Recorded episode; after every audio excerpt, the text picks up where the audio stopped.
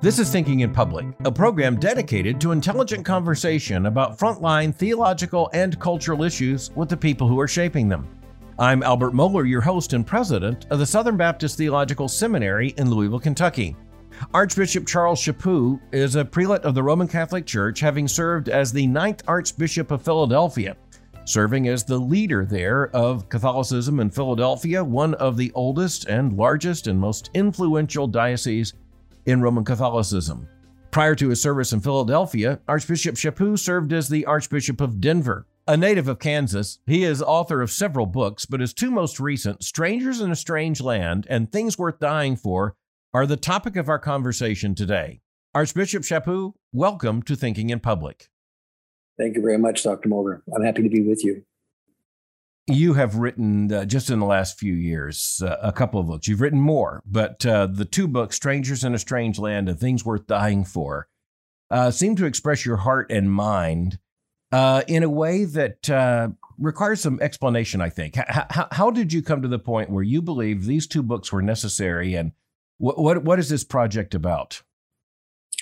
Well, yeah, I, I didn't ever think I'd write books, and I've been kind of talked into it by publishers uh, my first book was a very small book that uh, was was published by a very small Catholic publisher, and uh, I, I, really fought doing it, but he talked me into doing it. And after you do one, I, I guess you feel like you're capable of doing others. And uh, the other books I've written have really risen from um, well, the, the, first more serious reflection on our culture was a book called Render Unto Caesar, and it was written because there was a Catholic friend of mine who wanted to run for office um, as a Democrat. He was pro life and he just couldn't get the nomination, even though he was very clearly the best of the candidates were running. And he asked me to write a book on how do Christians manage this rejection of the world. So that was the source of that book, and it, it got it got some attention.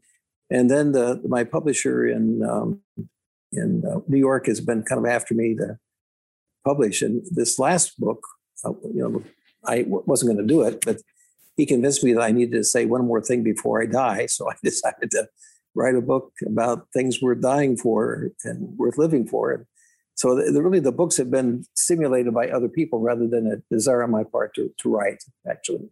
Well, I understand that. And uh, I'll simply say on behalf of your publisher, uh, we hope you'll write more well, thank you before you die. Uh, yeah, absolutely. But uh, powerful titles, powerful books.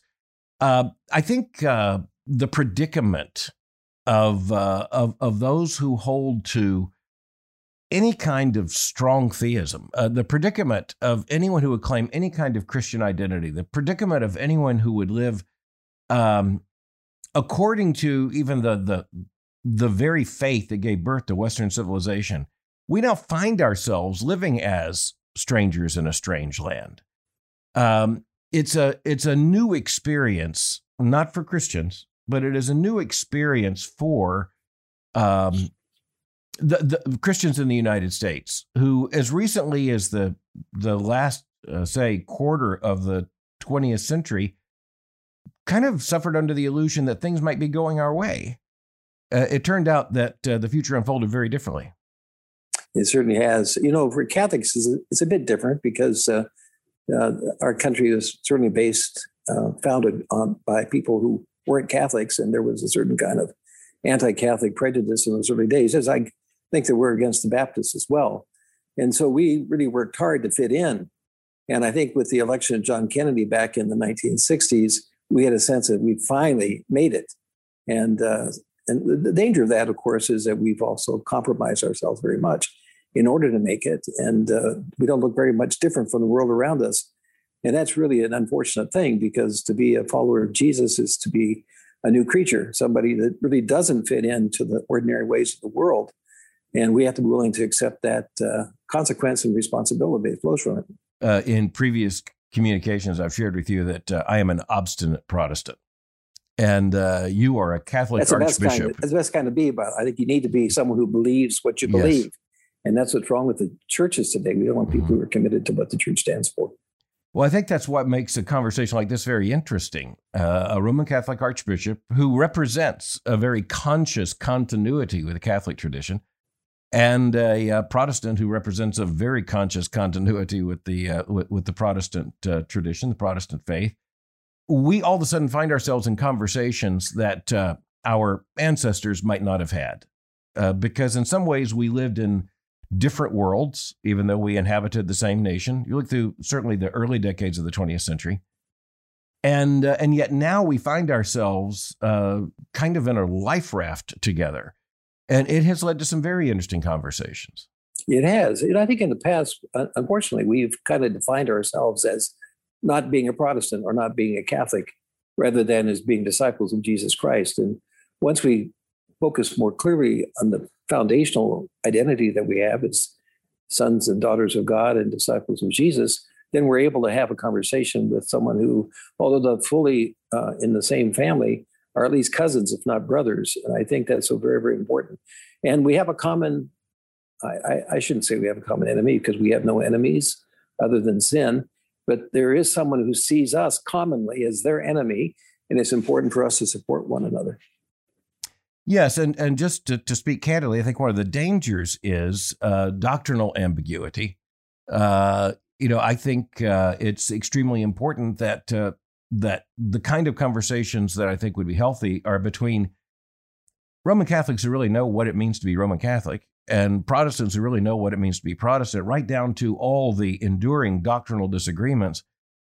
But the the forces of our age are not seeking to separate Catholics and Protestants. They're seeking to separate all those who would hold any any substantial form of theism, uh, not to mention monotheism, revealed monotheism, and in particular, historic uh, Christianity is represented uh, through uh, the the Christian Church in its institutional forms. What we now face is uh, is a secular culture that is increasingly hostile not to Catholicism, not to Protestantism, but to uh, to any form of historic Christianity that would have any kind of public meaning, or any authority at all beyond the authority of the state or their version of the state. It isn't. It isn't even their even the family, as you know, is under attack if it if it has priority in our life over the over the government. You know, one thing I'd like to say in response to what you said about the doctrinal differences, I I think it's really important for you and I, and for all those who who are disciples of Jesus to take his words about unity seriously and not only to discuss those theological issues out of curiosity, but to try to find some way through to a common faith that is authentically faithful to our traditions. Because, you know, Jesus prayed that uh, we would be one as he and the Father are one. And, and the unity within the, the Trinity is, is an absolute, absolute unity, not only of affection, but also of, of everything. And so we, we need to work on that. But in the meantime, we can't let our differences uh, stand in the way of uh, what 90% or whatever it is that we have in common. And uh, we need to support one another and then defend one another uh, against the attacks of the common, uh, the person who sees us as their enemy. You can see I resist calling the other person the enemy. The devil's the only that, real yeah. adversary we have. Yeah. Yes, the uh, the predicament of the of the confessing evangelical is uh, that uh, we have to continue to uh, to make distinctions between saving grace and, and common grace, and to understand which is the arena of, of our conversation. The uh, the other problem is that there is the temptation towards uh, some kind of doctrinal harmonization that doesn't take doctrine seriously, and uh, you know the the the doctrinal differences between Roman Catholicism and its official teachings, and uh, and uh, evangelical Protestantism and its in its confessional teachings. They're, they're not minor doctrinal differences. They come right down to the definition of the gospel. But there is a doctrinal um, there is a, a, a doctrinal foundation, even as you say, in the Trinity, in uh, in in uh, the reality of divine revelation, differences about how that's to be understood in the authority of the church versus the authority of scripture. But those conversations are now being held in a context in which the larger culture wants to be done with us in terms of any public consequence uh, because we stand uh, in the same position of saying to a culture, we believe in a much higher authority than even the democratic process. We, st- we stand upon a much higher authority and a higher accountability, even than the Constitution of the United States. And we see both of those as precious achievements that are made possible by a moral consensus that you are trying to destroy. Absolutely, speaking, I agree with speaking you. of those, those on the other the side issues. of the culture. Yes. Those are the issues today, and we have to be faithful to what we know to be true, not just believe to be true, but with conviction, to believe with conviction, knowledge. Yes. Yes. And one of the things I respect about you, Archbishop, is that you are a man of conviction, and you're known for that. And you are known for that uh, within Roman Catholic circles as well as the larger uh, American uh, context. And uh, each of us, in our own way, has to continually fight for uh, the continued fidelity of uh, of of our own beliefs in the context of a a world that wants to nullify and basically uh, to subvert what we believe to be the central doctrines of our faith. that's right. In, in the Catholic Church, there's a temptation to go in the direction of what some refer to as the pastoral, which means to set aside the intellectual theological issues in order to minister kindly and lovingly to the individual. But I, I've been absolutely convinced in my life that the best pastoral practice flows from conviction and from faith. And uh, we can help someone along the way to hell as well as on the way to heaven if we're not careful about being faithful to uh, the things that Jesus has taught us and that, that passed on to us by the apostles. Yes, after all, uh, those truths are not up for our negotiation. No, and not. uh, the Christian faith is a composite whole. I think Catholics and Protestants would agree upon this. It's a it's a comprehensive truth claim, and uh, I think what makes our time a bit different is that the uh, the the challenges to Christian truth are now at that very foundational level. It, it's it's it's it's a the very possibility that there could be a God, uh, a creator God, sovereign, who intervenes in human history and who has actually revealed to us truths that are contrary uh, to our own inclinations. That that now runs so much against the grain of our culture that uh, we are considered enemies of the public good. In, in our church, we also have a philosophical debate going on. Um, now, I don't want to get too too uh, technical about this because of uh, it, it just would take forever. But you know, there's an epistemological issue. Can we really know anything to be true forever? or does truth is truth always relative and we understand it differently depending on our perspective in history and our place and time and uh, and that's really dangerous if we see the the uh, gift of faith given to us in the scriptures by jesus as a gift you know it's something we receive not something we play around with or change but it's something that we need to receive but if you don't believe there's any truth then you don't see faith as a gift you just see it as a beginning point for your own reflections and that's a very bad and dangerous place to be for someone who wants to be a faithful disciple of Jesus.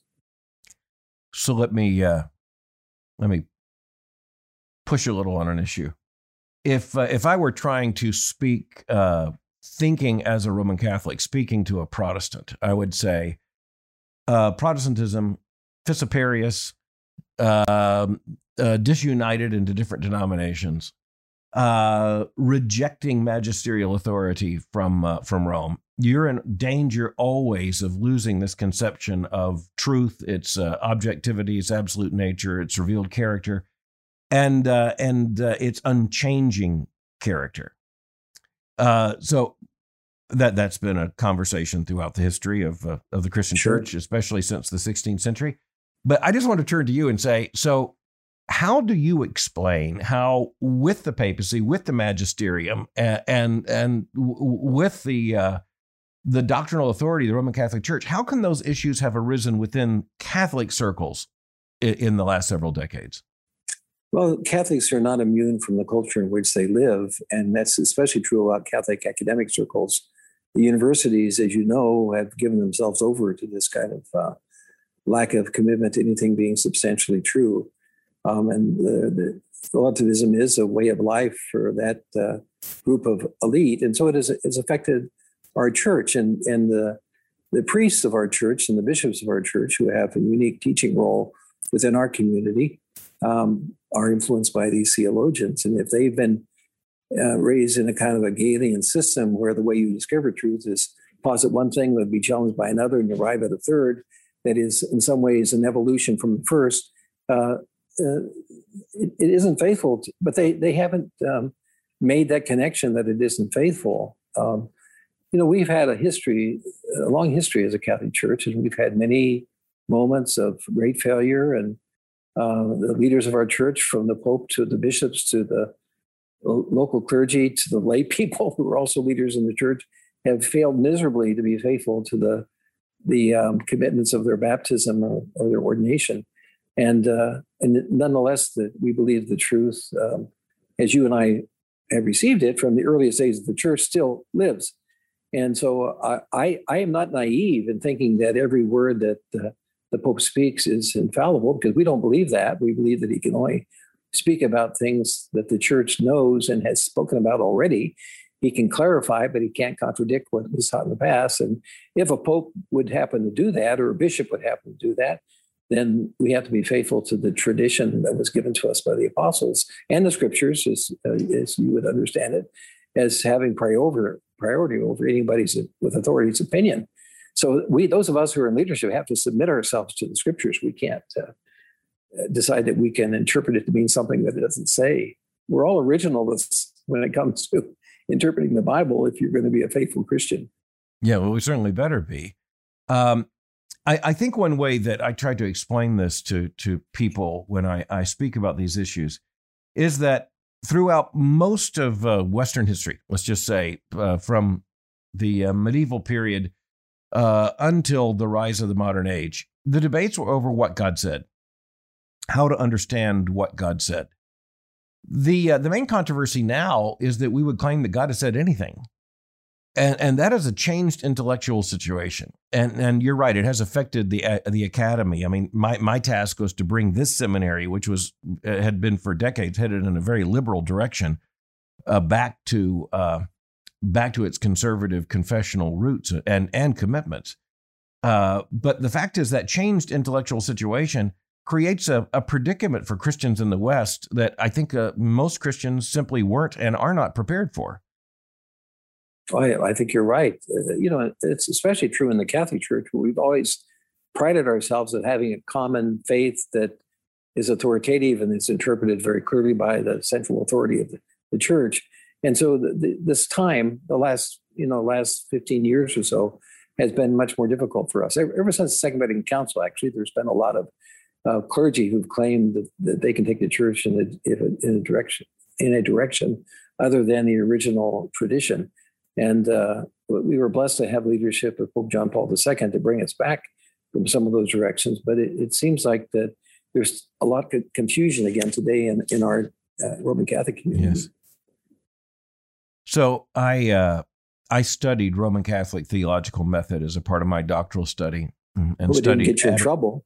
Uh, well, it clarified things for me. You know, you you, uh, you perhaps might be disappointed, but unsurprised. It made me more Protestant, but nonetheless, it instructed me tremendously, and I've been in an ongoing and very fruitful, you know, intellectual conversation. Sometimes through books, sometimes uh, honestly, and, and uh, in privileged in person.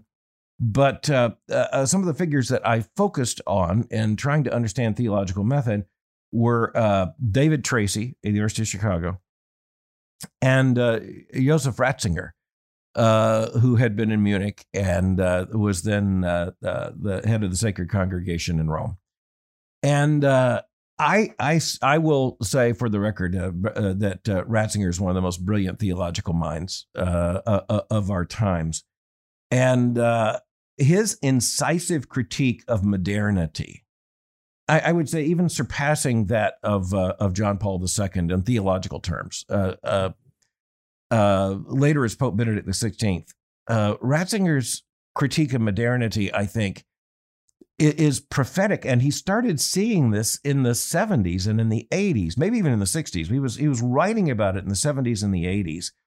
Uh, it showed up first in places very visible to him there in Germany, and Germany's on the front lines again. But before I, I rush to that, uh, you know, the the recovery appeared to be taking place theologically in terms of a more conservative consolidation, but it didn't seem to last. No, it, it changed rather quickly, um, surprisingly so, because most of us who think like I do thought that both uh, John Paul II and Benedict had lived long enough and had uh, ministered as Pope long enough to have that group very much retired and ineffective. But they were waiting in the wings, and once they, they had a period of time where they were freer to express themselves, they came back in great force. But but they're also all very old. There are very few younger younger people who are following in their footsteps among our theologians.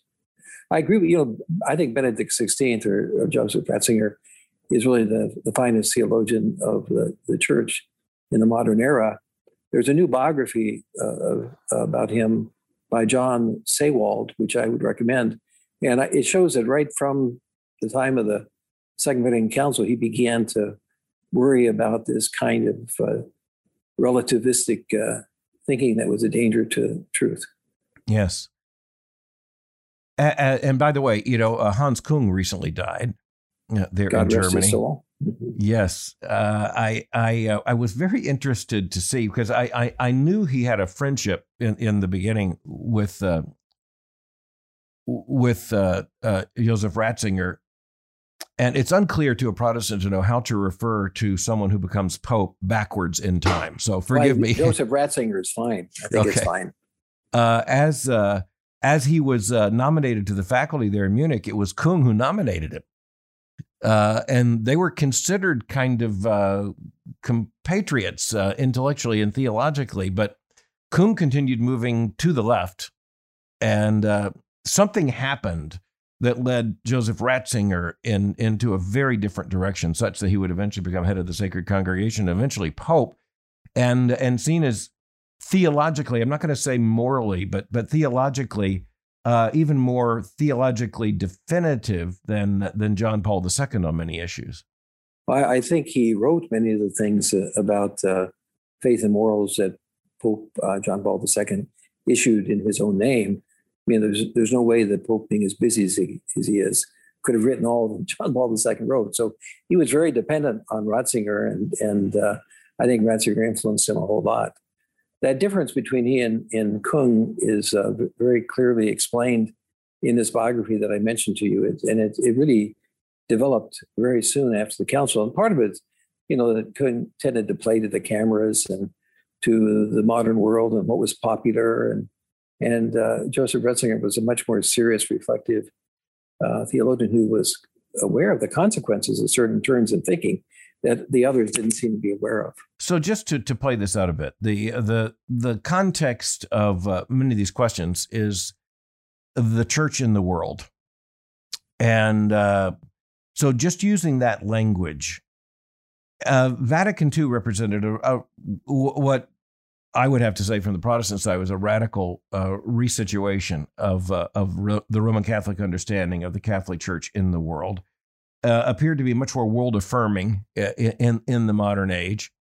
And, uh, and yet, forces were unleashed, some of them in the conciliar documents, but forces were unleashed, uh, aggiornamento, doctrinal change, that uh, that in the eyes of some had no boundaries, and so it seems to me, and this has relevance to Protestant evangelical Christians. There are those who uh, we know would argue for this unending po- process of accommodating Christian truth to the world. That that seems to be the great division in Catholicism between those who, who believe that that there is a constant need to update the faith into conformity with uh, with contemporary modes of thinking, and those who believe that the faith fundamentally cannot be changed from the time of the apostles until Jesus comes.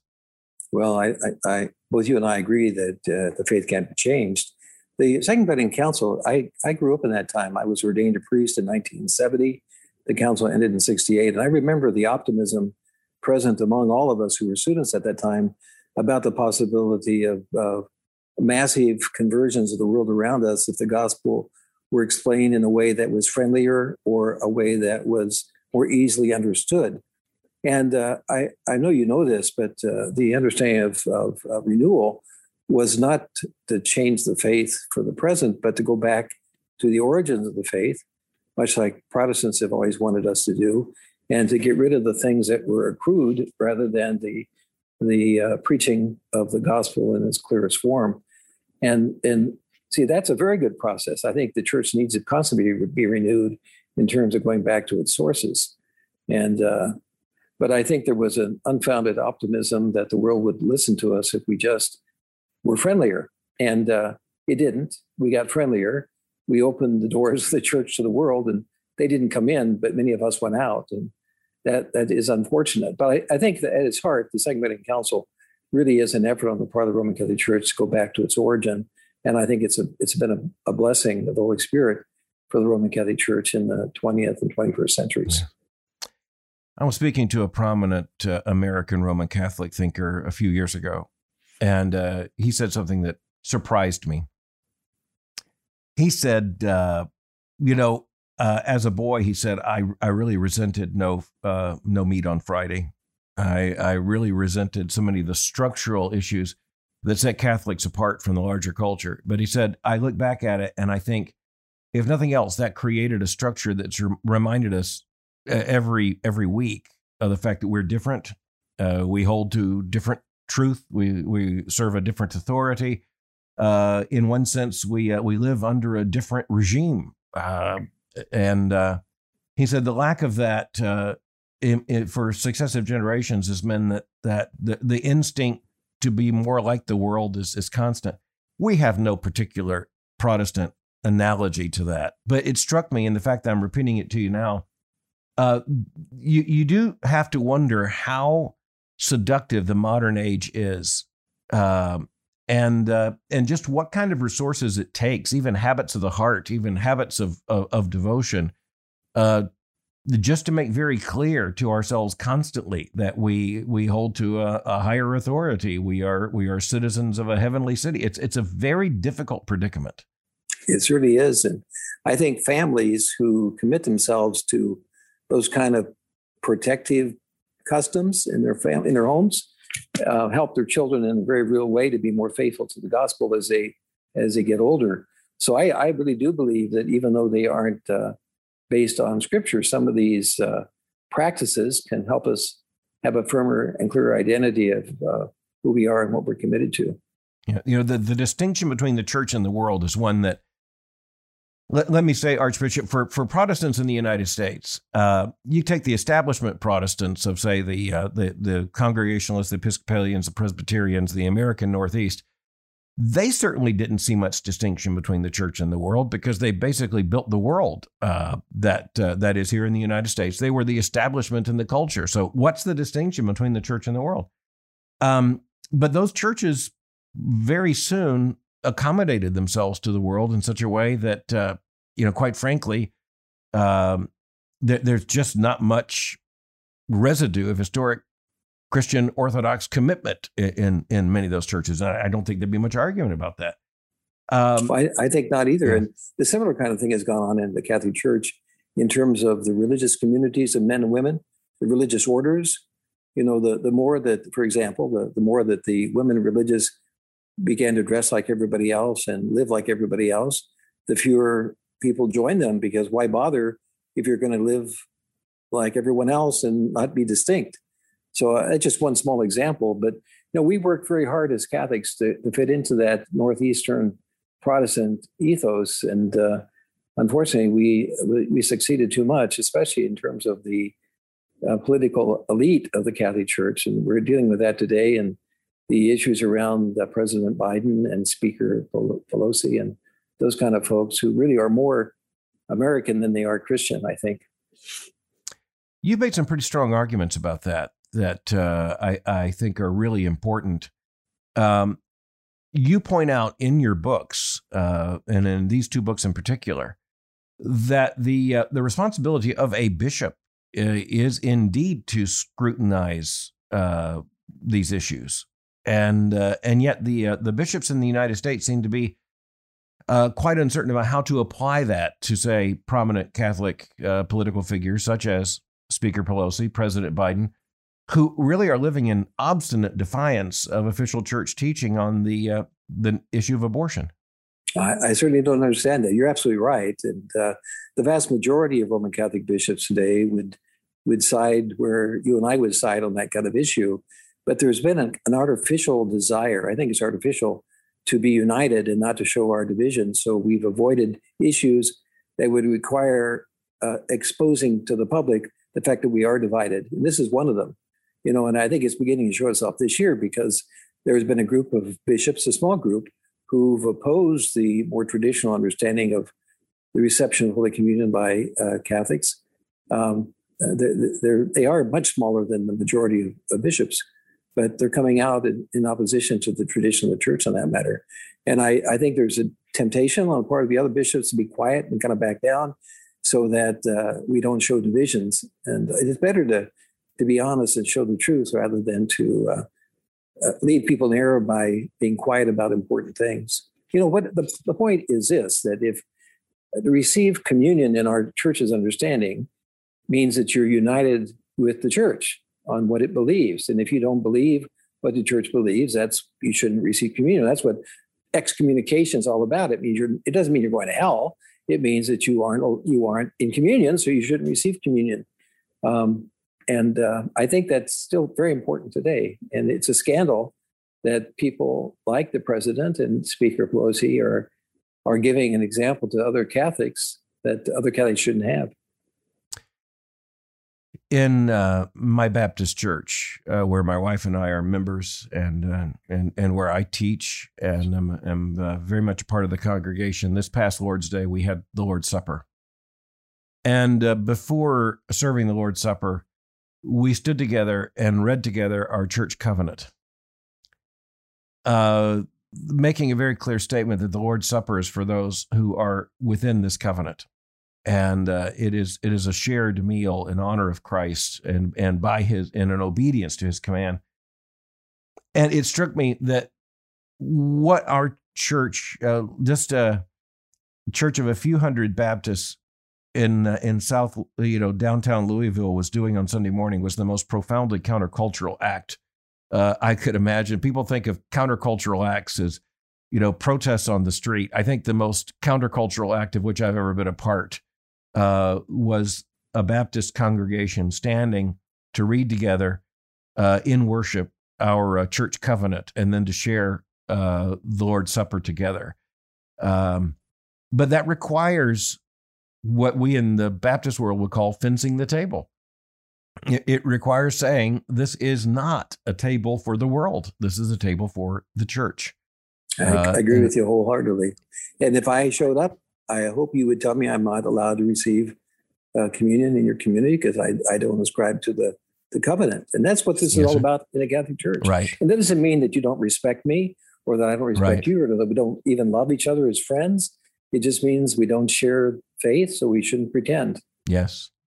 That's eloquently said and uh, and respectfully said, and it's true. Uh, you you would not uh, uh, be welcome at the table, but you, that this leads to discussion in which, speaking of the theme you mentioned earlier, we hope one day, uh, uh, first of all, to in conversation right now, make more certain that we know and love the truth by our conversations with one another. And Absolutely. even where we disagree, maybe especially where we disagree, uh, that's where we need to think uh, more clearly. Even if uh, even if that disagreement continues, as in many cases it has. I mean, I think back to the disagreements of the 16th century.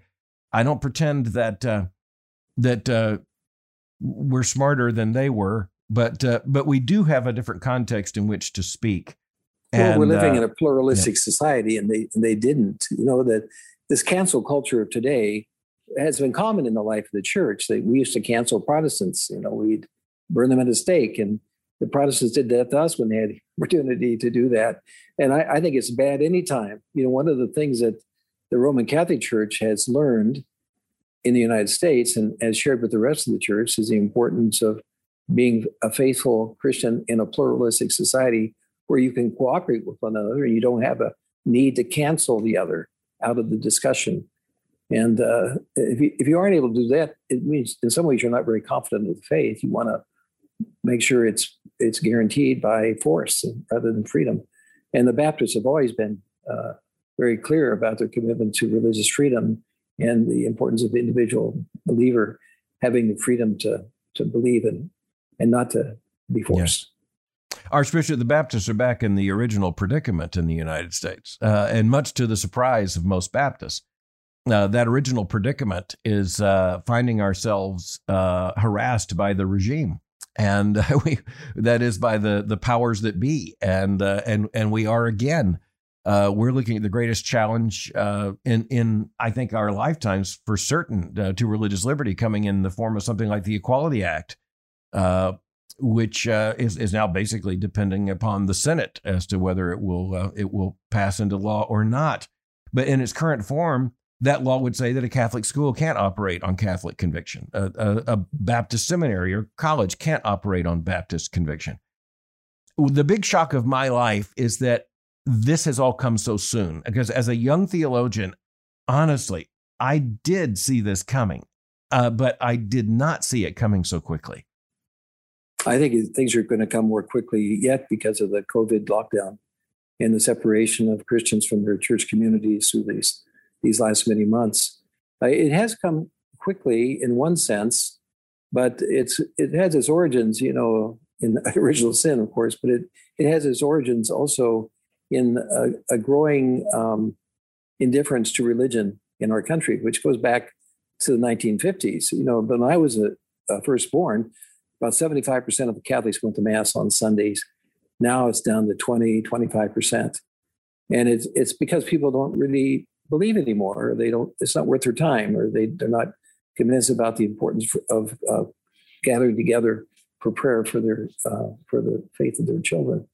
And that's, that's so sad to see. And I fully agree with what you said. I want to ask you some interesting questions. We, we, read the same people in both Strangers in a Strange Land and Things Worth Dying For. I have to tell you, I, I felt like I was in conversation not only with you, but with so many uh, uh, other figures in your book, some of whom are friends and acquaintances and uh, authors, and, and some are dead, as a matter of fact. But uh, uh, you, you, raise a, a, a, number of names uh, that and authors that, that you cite and, it makes me want to ask you some questions about contemporary conversations. And, and this is the predicament we're in. We now are asking questions that I think our own uh, predecessors in office would have considered uh, nearly irrational, uh, unthinkable. And so we're asking questions about whether or not uh, the Christian church can um, can really uh, operate in a situation in which the democratic ideal is being transformed into something so hostile. I think of Patrick Deneen and uh, and his important work. Uh, I've been very much in conversation with his his work. I've, uh, he's been a guest on this program. You good, mentioned good him. Uh, you know what what what do you think of his proposal that uh, that modern liberalism, and by that we mean the the modern ideal of of constitutional liberalism uh, eventually just turns out to be um, inherently subversive of any kind of faith. Well, you know, I, I'm hesitant to go in that direction, although I, as time goes on, I'm beginning to believe what he says is true. You know, I was, my, I mentioned earlier the book uh, Render Unto Caesar. I was much more uh, optimistic about the direction of our country even 15 years ago than I am today.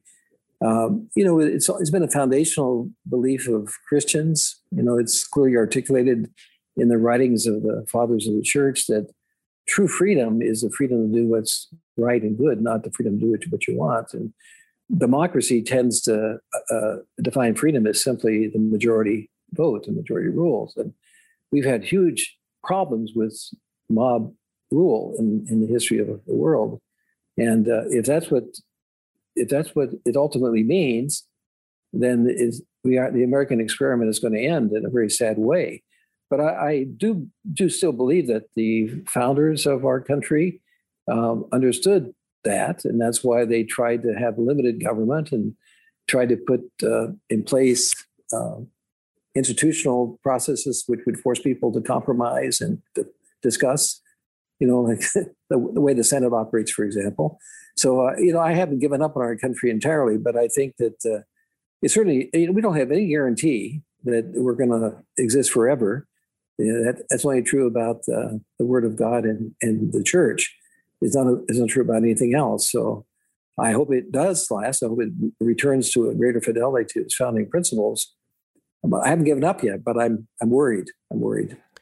Yes, and uh, the reason why I haven't given up is because there is no alternative, and so you and know, it works. It, and it works. Uh, yes, you you look across uh, all governmental and political systems, and uh, this is the only one capable of democratic remedy, and and mm-hmm. so we have to keep working for some kind of constitutional democratic remedy. But the, I agree with Deneen that uh, that what we now see is that the modern age has unleashed any number of devils, and uh, you know, looking retroactively in history, the, uh, the, the fundamentals of the society were held together by, say, institutions uh, such as the universities coming out of the medieval era, but but continuing on that were that saw themselves as having the task of making citizens, and uh, and that continued very much in the United States. And uh, institutions, including. Uh, and and this is where, as a Protestant, using the word church, it's a little loaded because uh, I I don't believe, for instance, that an apostate church is a church, uh, but I've got to refer to them as the Episcopal Church, and so uh, sure, so you, you understand the, the vocabulary difference here, but those churches as institutions were the pillars of civilization, uh, n- not only in terms of being the vessels of revelation, but the uh, the engines of forming people fit for a democratic culture. But those institutions, by and large, have now turned openly hostile to the very idea of uh, of any moral order that would sustain democracy, and that that's what I don't think we can define. I I I the, and I, I think Deneen's careful in his argument. I hear it misrepresented, saying democracy itself um, uh, is uh, is is inherently destabilizing, and and by the by that I mean constitutional government, self government. But uh, I think it's the, the fact that it sits in a larger context. And when that context is destroyed, uh, it can't exist on its own. Absolutely. Uh, you know, that uh, concern was raised by Tocqueville when he visited our country back in the days immediately following the founding. Um, so it's been a concern even from the very beginning. I think it was also debated in the Federalist Papers and the like. So uh, it's uh, we've been aware of the dangers from the, from the very very beginning. Uh, I um, unfortunately the, the most important mediating community is the family, and it also has uh, been deliberately undermined by much of what's going on in contemporary culture. And if if our families fall apart, everything else will fall apart. I still, in my own lived experience, my pastoral awareness, uh, most Americans are not with the elite universities in, in thinking, but they're quiet and silent. They're afraid that they'll be uh, canceled if they speak up, so they don't speak up. So if we can stir up uh, the community, beginning with the members who associate with our churches, but also go, get the get the members of the churches to stir up the communities in which they live, we have some opportunities to turn things back. There's seems to be some good movement in some of the uh, school districts now, where you know that uh, radical race theory was being promoted, where parents have started to get involved and are pushing back. I wish they had done the same thing when it comes to gender ideology, and I hope yes. they will. Will. Well, in some places they are, like the state of Connecticut, a lawsuit going on right now, you know, concerning uh, whether biological males can compete as uh, as females in high school sport. But that, that leads to another issue, and that is that uh, when when uh, and, and, I'm a bit younger than you, but i am going to put us in the same generation. And uh, when when I was growing up, um, I didn't really know the concept of common grace.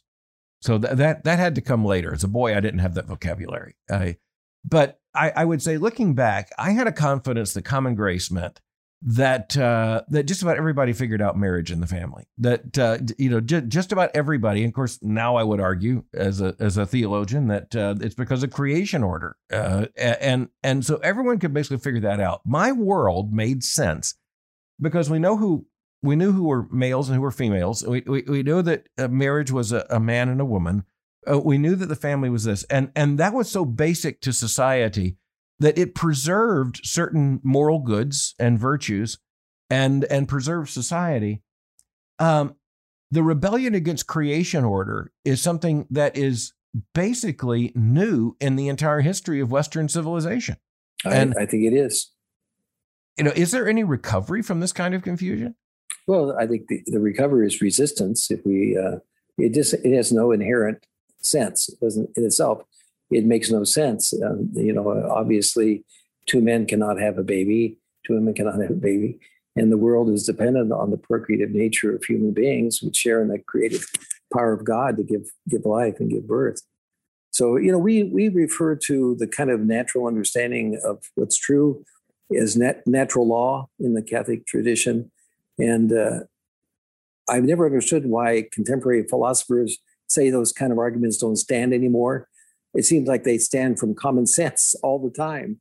You know, we we naturally want to be what's good for us, and there's of course that resistance, which is sin. Uh, but still, there is a desire for good if we certainly if we learn to control our our uh, cooperate with God's grace in controlling our sinful nature, we, we end up choosing what God wants us to choose. Yes. Well, raising the natural law, you raised some fascinating common ground uh, of conversation between Roman Catholics and uh, and many Protestant theologians. Although the natural law functions differently in our systems, um, because in the Catholic understanding, natural law is understood to be uh, or potentially to be persuasive to unbelievers. And uh, in our Protestant system, we we we don't believe that uh, the natural law is as uh, as persuasive to unbelievers as uh, as many might have hoped, but it is instructive to believers. And, and that's where, Archbishop, fascinating things are taking place right now in the Protestant appropriation of the natural law in, in order to, uh, to help to uh, make plain the teachings of Scripture on these issues. And That's so, good. Good hear. I understand fast, what you're saying. That's yeah, it's a it's a, it's a fascinating retrieval of sorts because this is in the Reformation. I mean, it's it's very much in Martin Luther and his doctrine of of the orders, uh, which meant the orders of creation. And uh, so, it, but in a world in which all the institutions basically affirmed in their own way a Christian common grace understanding of marriage and morality, you didn't have to use these arguments. No. But but when you're being told that uh, that uh, you know, Mrs. Green, the third grade teacher, is now Mr. Green, well, then you've got a big problem. And I think uh, most people who look at Mr. Green will see that there's a problem because uh, there's no way we can really uh, hide our born identity. It's who we are. And we believe that, uh, and I know you'd agree with this, that a part of God's sovereignty in creation is that God establishes our identity, and that identity is not separate from our body. Our, everything, our body, everything is gift. Everything is grace. And, and, it's a material revelation to us. Uh, our, our our body is one of the ways God speaks to us, saying, "I made you in my image. I made you for my glory. I made you to flourish. I made you as who you are." Uh, the circumstances of, of our birth, the circumstances of our of our being, are unchosen by us and uh, yes. uh, they're gifts of God and they're they're revelations to us. God has a purpose for me to have been born in 1959 that uh, I am to discover uh, in in terms of just God's plan for my life. You know, Archbishop I often point out that uh, ontology will trump autonomy. That's one of I won't I won't uh, copyright that as my as as Mohler's law. But my students know I talk about it all the time. That at the well, end of the it's day, it's a great saying. I'm going to remember that. It's ontology saying. will trump autonomy. And the illustration I give is that let's say American civilization dies out and uh, the Lord tarries, and, and a couple of you know centuries later they come back and excavate any city in the United States. All of the DNA is going to cry out XX or XY, regardless of what anyone's driver's license said. That's right. Uh, ontology wins. Uh, and, and as you pointed out in human reproduction, it's something as simple as human reproduction. But now I just uh, was reminded that the uh, the budget proposal from the Biden administration refers to pregnant people rather than yeah, women. They have great pressures, and they parent one and parent two rather than mother and father and all those kind of things.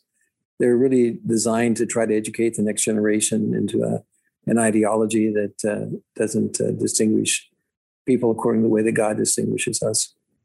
One other issue here that I think uh, I think you would affirm is that, uh, and Mary Eberstadt's done some great work uh, in this. Um, I know you know her work. Uh, She's a great you know, lady. yes, and very brave lady. And you know, asking the question, you know, which comes first, uh, the family or religious uh, identity? And I think the the average person would say that it is uh, religious conviction leads persons to love the family, live out the family, reproduce, raise children. Uh, she points out that uh, at least in terms of much argument, you can you can actually make the case it goes the other way around, and uh, that uh, where you find high fertility, you find high faithfulness. Uh, and uh, I think it, that again is common grace. It is that a child, a, a, child is all of a sudden this infinitely wonderful gift that you can't explain other than by by divine creation. And you also cannot raise that child uh, without your own devotion even even if it's a lesbian couple. They they have to try to emulate the family in some way the marriage in some way in terms of raising that child. There are there are needs that are there. You and i believe it can never be adequately uh, uh, mirrored but it is interesting that even the notion of same sex marriage, and Robert George at Princeton's made this argument, even the, the, the notion of something like, like uh, same sex marriage is in its own way a strange attempt to try to normalize what can't be normalized. Yes, that's true.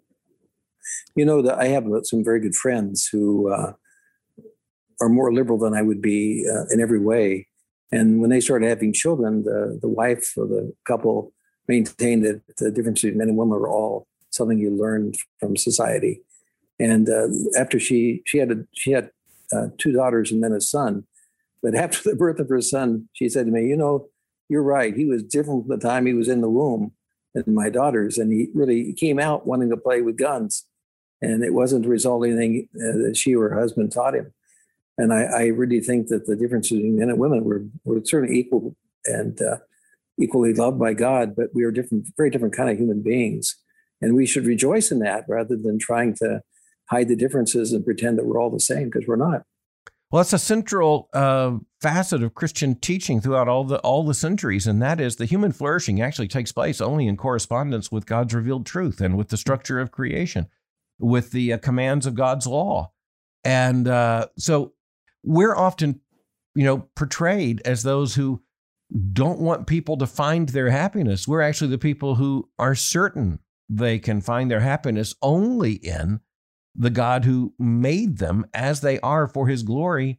And uh, if, if we're opposed to same sex marriage as we are, it's not because we want to rob people of joy. It's because we actually want them to know real joy. That's right. There was a book I read when I was in uh, college, I believe, called Holiness is Wholeness. And the, the, the principle was that if you really want to be whole as a human being, and happy, you had to be choose to be holy.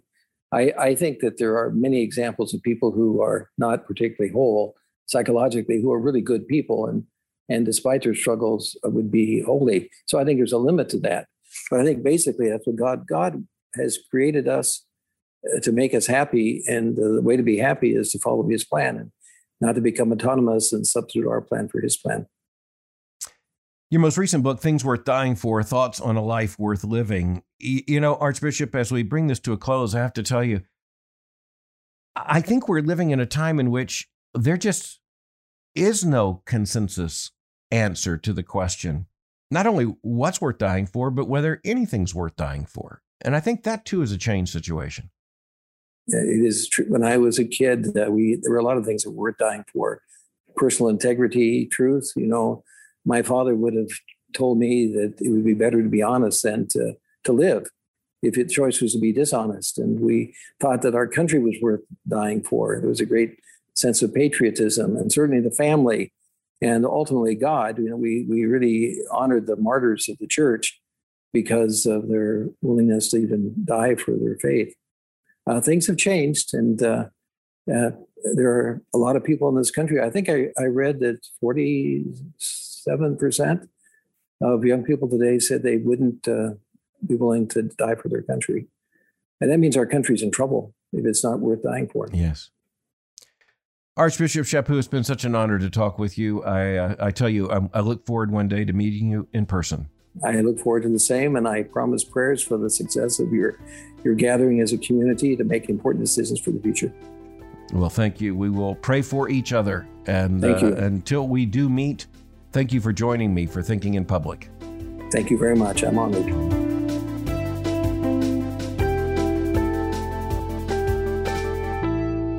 Many thanks to my guest, Archbishop Charles Chaput, for thinking with me today. If you enjoyed today's episode of Thinking in Public, you can find more than 150 of these conversations at albertmohler.com under the tab Thinking in Public. For more information on the Southern Baptist Theological Seminary, go to sbts.edu. For information on Boyce College, go to boycecollege.com. Thank you for joining me for Thinking in Public. Until next time, keep thinking. I'm Albert Mohler.